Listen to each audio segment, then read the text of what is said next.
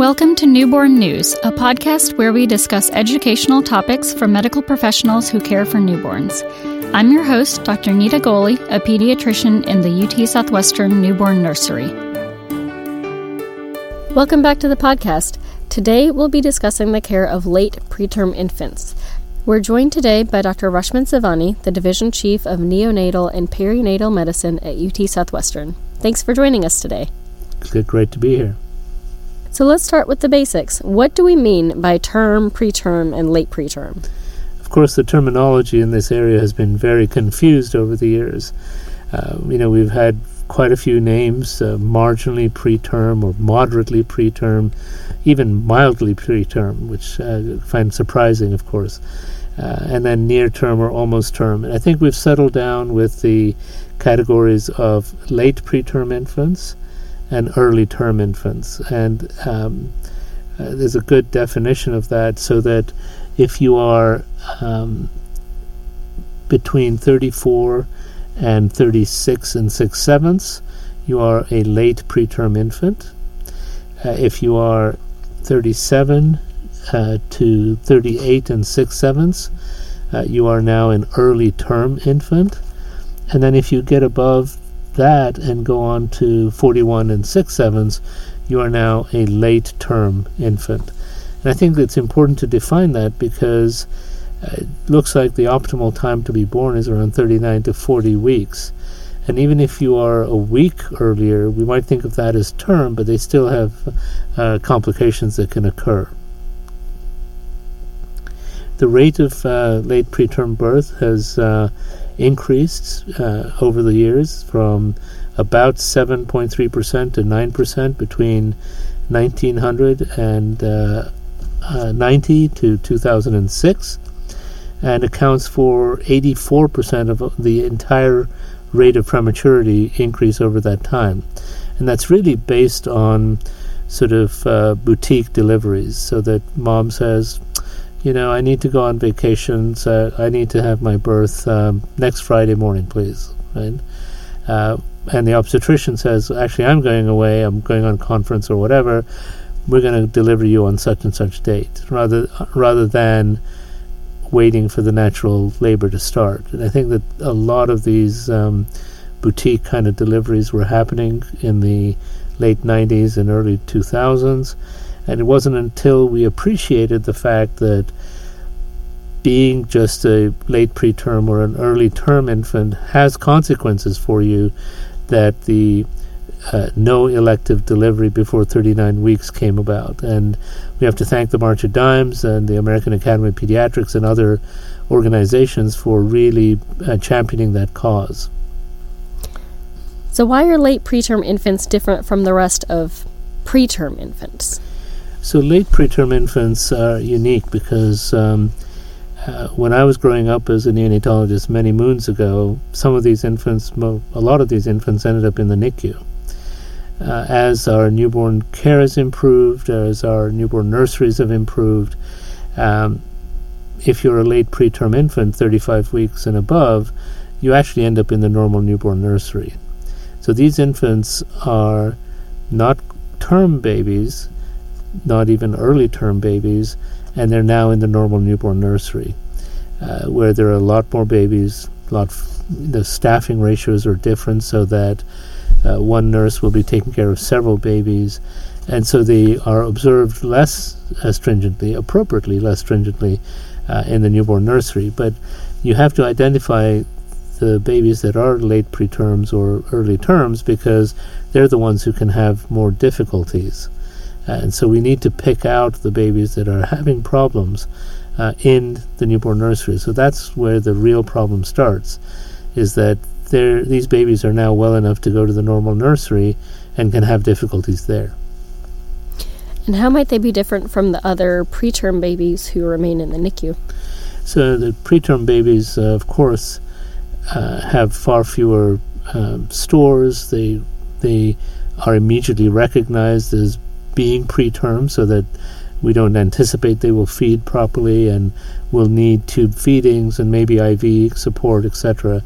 Whereas the late preterm infants, they look well and they look healthy and their APGAR scores are great and they end up in the normal nursery.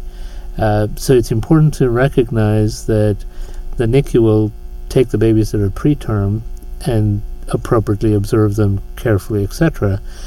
But we need to be careful about the late preterm infants and the early term infants that end up in the newborn nursery where they could have complications, and there may be a delay in identifying them. What kind of complications should we watch out for? So, um, the surprising thing for me was to look at the rates of different complications uh, in term versus late preterm infants. And uh, if we take, for example, respiratory distress syndrome, uh, the incidence of respiratory distress syndrome at term is about 0.1%. Uh, at 35 to 36 weeks, it's 2%. So that's a 20 fold increase in the rate of uh, RDS. Uh, so while 2% is not that big a number, the fold increase is huge. So they don't behave like term infants. Of course, if you're 33 to 34 weeks, the incidence is about 10 to 12 percent. Uh, for example, uh, transient tachypnea of the newborn, uh, term babies' uh, incidence is about uh, 0.7, 0.5 to 0.7 percent. Uh, late preterm infants, it's 5 percent. So there's a uh, almost tenfold increase in the incidence of TTN. Uh, apnea, for example, is zero in term babies. We never see apnea in term babies, and uh, unless they have some genetic disorder, of course. Uh, but uh, late preterm infants, the risk of apnea can be four to five percent, and these are babies sometimes that get discharged at two days from the normal nursery, and end up having apneic episodes at home, and then get readmitted with um, uh, acute life-threatening events.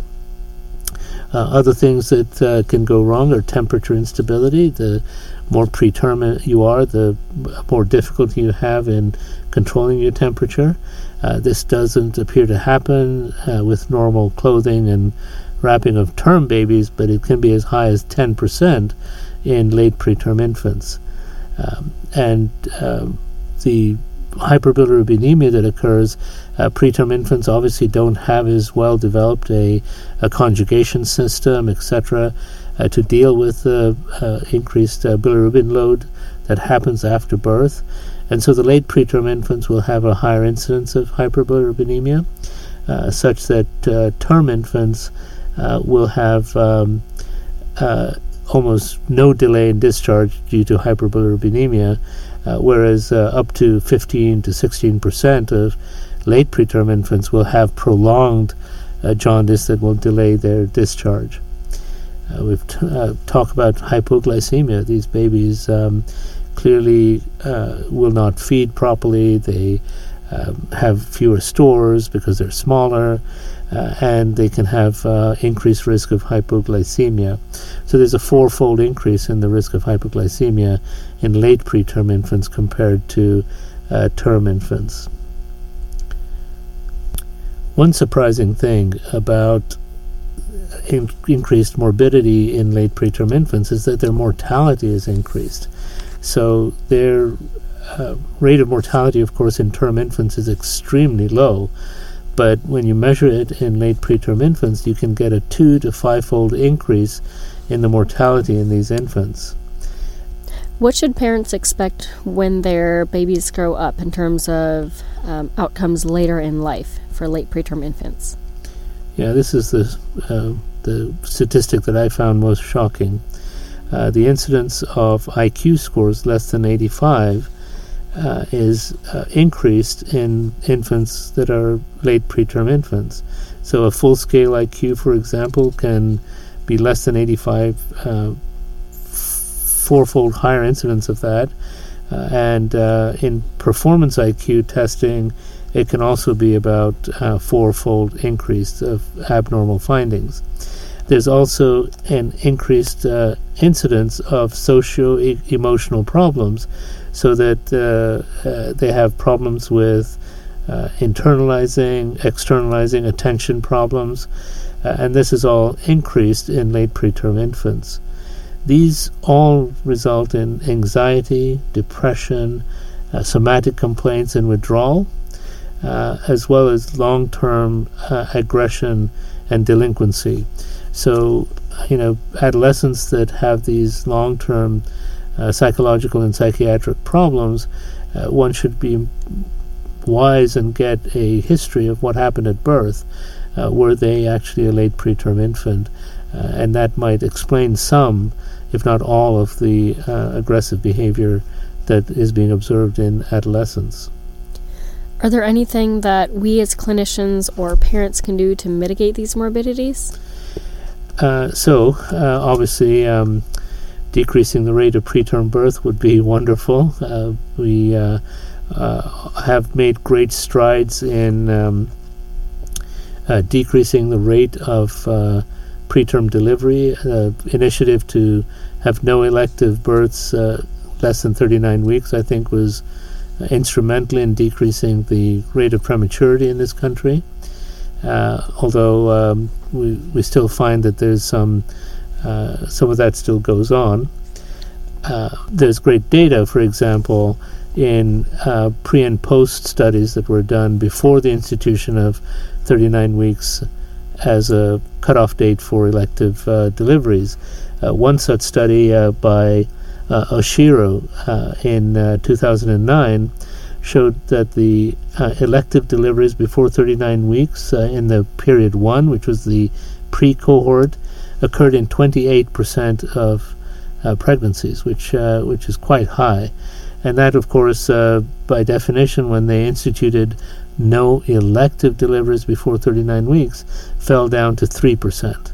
Uh, so clearly, 25% of those deliveries didn't need to happen uh, before 39 weeks. Um, that had consequences so that um, uh, the rate of cesarean section was almost doubled. Uh, neonatal uh, morbidities were increased, um, uh, such that uh, meconium aspiration syndrome was higher in the ones that were delivered um, before 39 weeks. respiratory distress syndrome appeared to be about the same uh, and the incidence of mechanical ventilation appeared to be about the same. Uh, but um, uh, the rate of stillbirth, for example, was increased ninefold. It was only 0.09 uh, percent, so it's an extremely low number, but it was ninefold higher than what occurs if you waited till 39 weeks. So, uh, you know, it, it, had profound effects on the the nature of outcomes for these babies. Just uh, uh, stopping and not delivering electively before 39 weeks. So, for example, uh, uh, our own hospital, Parkland Hospital, instituted the uh, no elective delivery before uh-huh. 39 weeks um, 20 years ago. And consequently, at the time when the United States preterm birth level was going up between 1995 and 2002, uh, the rate of prematurity at Parkland actually fell by 50 percent. And so uh, Parkland's prematurity rate still remains lower than the national averages, mainly from good prenatal care, uh, adequate um, addressing of all prenatal issues, and the prevention of elective births uh, before 39 weeks. So, once we have these late preterm babies who we're taking care of, what special precautions should we take? Well, the first thing is to make sure we identify the babies, right? We've talked about the fact that the incidence of um, late preterm births having problems is quite small. So even if you have a 2 to 5% incidence, we have to identify those patients first. So it's important to identify those that are at risk. So when we are looking at maternal histories and and what happened to the babies um, at the time of birth, uh, a younger gestational age, for example. So if you're more 35 weeks compared to 37 weeks, you're likely to have more difficulty. If you're small for gestational age, that increases your risk of uh, problems. If you're a multiple gestation, those babies are usually acting more premature than their gestational age would uh, suggest. Um, for instance, if they did not have antenatal steroids, and a lot of um, you know, past 34 weeks, we don't give antenatal steroids. So um, it's important to know whether they got antenatal steroids or not. They may have had an elective cesarean delivery And that sometimes happens before 39 weeks. So if that was an elective C section before 39 weeks, that's a baby you ought to be more careful with. So, in looking at all the risk factors that might contribute for a baby becoming a late preterm infant, we can use those to identify the babies that we need to observe more closely. And it's really incumbent on the newborn staff um, to do that. Uh, in managing this situation, it's important that good communications occur between the pediatrician and the uh, obstetrician. Uh, that uh, counseling between those two uh, and an accurate determination of what the gestational age is is really important. We know that if you determine gestational age in the later part of pregnancies, it can be wrong up to two weeks. Uh, an error, and that can make a huge difference if you're a late preterm infant. If you're born at 35 weeks, you could be 37, or if you're born at 37, you could actually be a 35 weeker. So it's important to get the gestation age correct, last menstrual period, or early ultrasound, uh, growth trajectories, and growth measurements can give you the best hope of getting a good uh, assessment of what the gestational age is. Uh, these discussions between OB and pediatric pediatrics can limit or eliminate the elective uh, deliveries before 39 weeks, and we should have appropriate admission criteria to the NICU. So if some criteria are met, then those babies get transferred to the NICU so that they can be watched even more closely uh, if need be. We obviously don't want every baby going to the NICU because we don't have NICUs that big. Uh, so triaging patients, making sure we look at the ones that are at risk, and then the ones that are having quite significant problems can be transferred to the NICU. Um, watching feeding closely would be really important. These babies are at higher risk for getting dehydrated and becoming hypoglycemic. Uh, following transcutaneous bilirubins, of course, is very important. Uh, and then watch for signs of apnea or, or, or distress. Right? The really important thing is to counsel the parents before sending this baby home. Uh, they need to know that while the physiologic transition has occurred and the APGAR scores were fine, that this baby merits a little more closer watching and a quicker reaction if something amiss happens. Uh, so if the baby is cold or has feeding difficulties, uh, we should ask them to seek the pediatrician's help uh, more quickly uh, than if they had been a term kid greater than 39 weeks. Dr. Savani, thanks so much for joining us for this great talk today. Uh, to end today's episode, what tips do you have for success for our listeners while they're taking care of newborns? Well, it's always good to be vigilant, uh, assess risk factors, be proactive in identifying babies at higher risk, institute prompt uh, interventions, and uh, with appropriate criteria that you can develop with your NICU and with um, your obstetricians, you can uh, successfully have uh, healthy babies in the normal newborn nursery and only transfer the ones that really need to get transferred to the NICU because uh, we obviously want to be taking care of sick babies in the NICU, um, not well ones. Um, so I think good communication within all parts of your system and appropriate uh, triage criteria that have been developed is the best way to take care of babies. Thanks so much for joining us today. It's been great, Nita. Thanks. Thanks for listening to Newborn News. We hope you join us next time.